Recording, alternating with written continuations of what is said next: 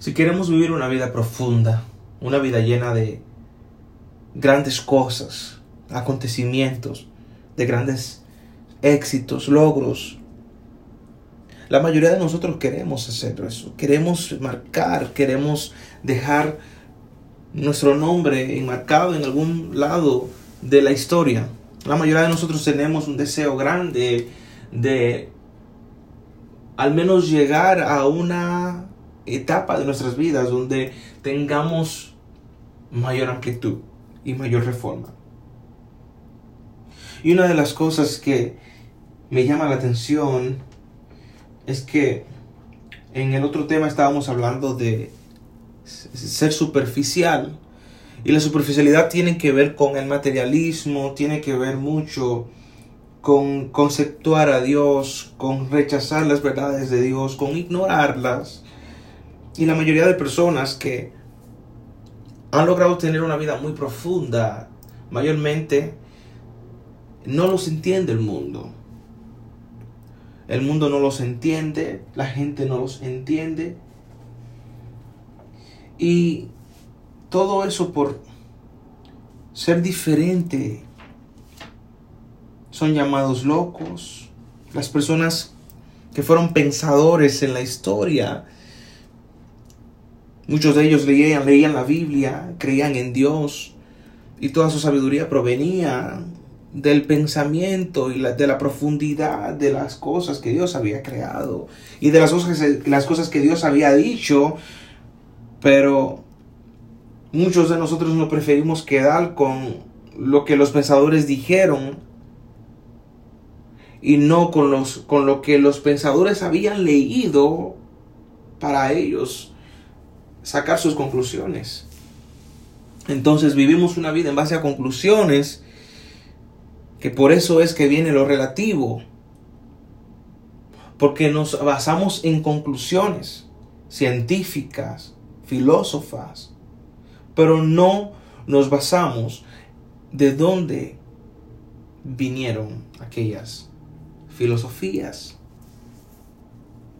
Y si nos vamos atrás, mucho más atrás, Dios ha sido siempre alguien que ha estado hablando, ha hablado, y Dios no ha dejado de hablar hasta el día de hoy. Pero muchos de nosotros ignoramos la voz de Dios que sigue hablando hasta el día de hoy y sigue enseñando y organizando y ordenando las cosas en el mundo, en el universo, en la existencia.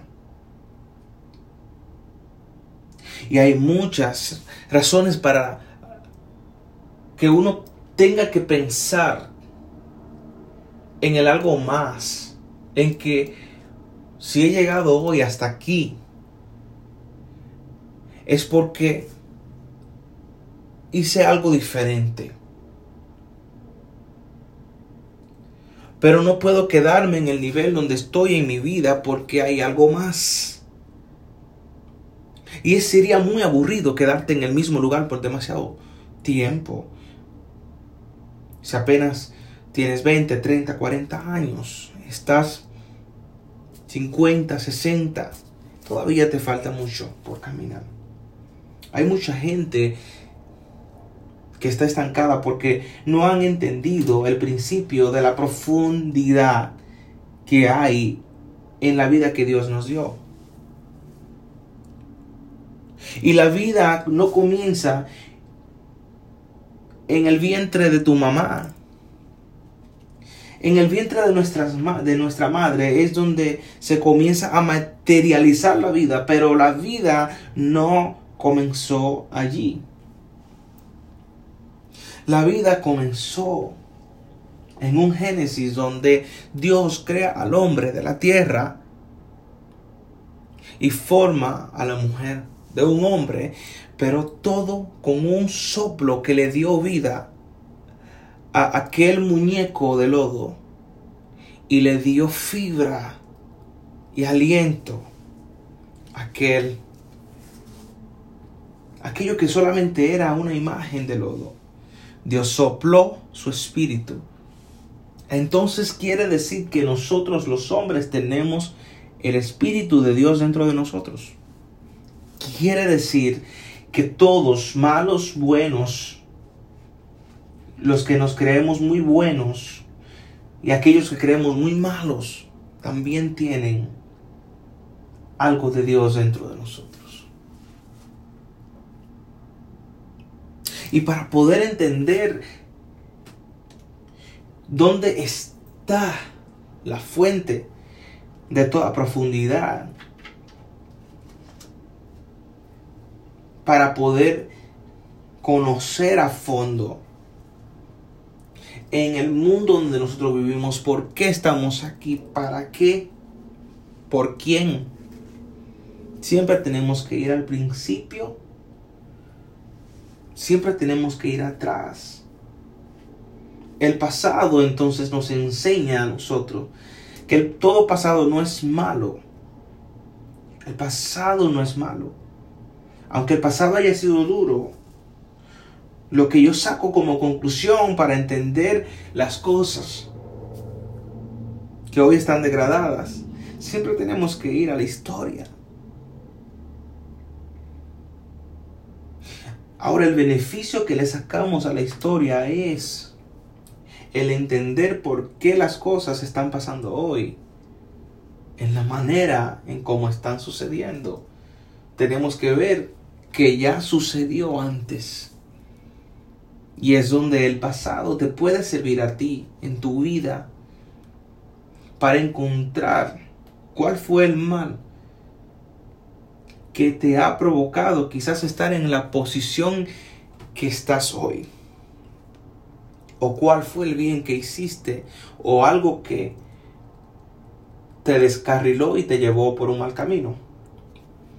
El enfoque de hoy es entender y conocer el por qué nosotros estamos aquí. Creando la profundidad, Dios quería crear un ser que en la materia o en la dimensión materia sea el encargado, sea el administrador y ese hombre que Dios creó era Adán.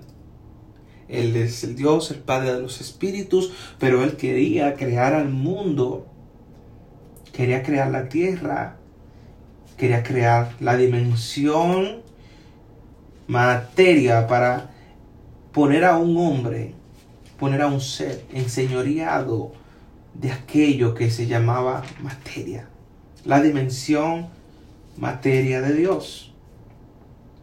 Dios es espíritu.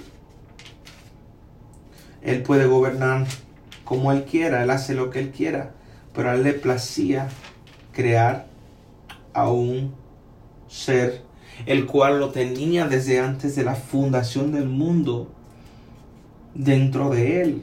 Pablo dice en Efesios que ya estábamos en Cristo desde mucho antes de la fundación del mundo. Ya estábamos destinados en su corazón. Había sido una decisión profunda la que Dios había tomado para crearnos. Y eso no tenía ningún, ninguna forma de evitarse. Cuando Dios dice, es un hecho. Cuando Dios piensa, es un hecho. Lo que Dios hace y lo que Dios crea es irrevocable, al menos que Él mismo lo revoque. Hay que tener en cuenta de que nuestro Dios, creador, había hecho un plan para nosotros. Había creado un plan. Era, íbamos a ser encargados de la tierra. Íbamos a vivir para adorarle. Íbamos a ser parte de lo que, y todavía somos parte de su creación, pero íbamos a ser parte de lo que concernía su autoridad como Dios en la materia. Una de las cosas que siempre me llama la atención es cuando Cristo vino a la tierra, como vino fue exactamente como el hombre iba a ser cuando fue creado, cuando fue formado en el jardín del Edén. Cristo es el tipo y el prototipo del hombre que Dios ha había planificado para establecer su reino en el mundo. Pero nosotros fallamos y pecamos y nos contaminamos y al final tenemos una naturaleza caída que no nos deja en paz. No nos deja ni siquiera hacer lo que queremos. Porque todo lo que hacemos es en base a lo que esa naturaleza caída exige que hagamos. Es muy complicado poder a veces entender por qué no podemos hacer el bien constantemente sin cometer un error. Y la persona que cree que tiene un poco de perfección, siempre terminan siendo las personas más vulnerables a esta naturaleza.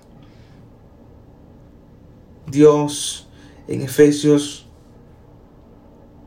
capítulo 1 dice,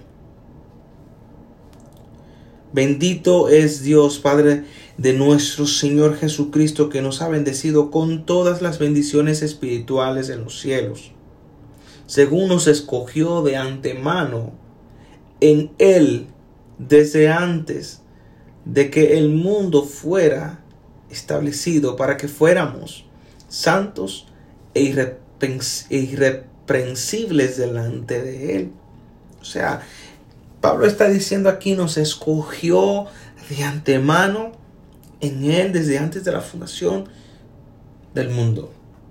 Éramos una decisión tomada de Dios, inclusive antes de Dios haber decidido crear la tierra ya éramos una decisión, un sueño, un deseo de Dios en el corazón de Él. ¿Qué quiere decir esto? Nosotros estamos en este mundo donde nos hemos convertido tan materialistas, donde nos hemos hecho tan rutinarios tan ordinarios y nos hemos olvidado de nuestra parte extraordinaria. No solamente en el área donde los libros de motivación nos enseñan que tenemos poder ilimitado, que podemos hacer el éxito, que podemos hacer cuantas cosas queramos, sino que aquí te está enseñando un nivel, una dimensión, una amplitud más grande de lo que te puede decir un motivador, un libro, algo que te hable del dinero. Nosotros tenemos un propósito mayor, tenemos una profundidad mayor. Venimos de algo más profundo que del vientre de una madre. Venimos de algo más allá. No venimos, no, no vinimos de algo que fue solamente surgido en este mundo, sino algo que alguien que realmente no es de este mundo, sino que el mundo es de Él. Entonces nos, no somos nosotros destinados a vivir esta vida que estamos viviendo. No somos destinados por Dios a vivir en el afán en el que nos hemos envuelto y a vivir en la limitación tan fuerte solamente de vivir bajo una rutina que nos, nos, limita solamente al trabajo, que nos limita solamente a la familia, a las rutinas diarias y al final nosotros seguimos siendo seres humanos vacíos. Al final nos morimos, no nos llevamos nada de lo que trabajamos, solamente por no entender la profundidad de nuestra existencia. Que, no, que comenzamos dentro de la mente de Dios desde antes que este mundo haya sido creado. El mundo no fue creado porque Dios había planificado crearnos a nosotros, porque antes de nosotros vivieron seres, sino que Nosotros fuimos creados para Cristo. Y Él nos destinó a reinar en esta área de la existencia. Ya que las otras eh, entidades que vivieron aquí en el mundo no pudieron o no fueron eficaces.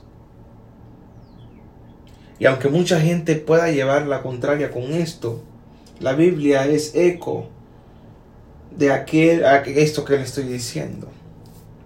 La, la, tierra fue creada para ser habitada, dice en Isaías. Y antes de que nosotros existiéramos, la tierra ya tenía millones de años. Y hay muchas evidencias científicas y muchas prédicas, gracias a esos predicadores que estudian bastante y gracias a los eh, científicos que se ha demostrado que nosotros no fuimos los primeros vivientes acá, sino que hubieron otros. Entonces venimos siendo una creación de Dios donde Él había de proporcionar una mejor y excelente impartición de su gloria. Quiero decirte que eres una creación con mayor impartición. Que eres una creación con mayor dedicación. Tanto así que en el Nuevo Testamento Cristo viene y viene a hacerse amigo del hombre.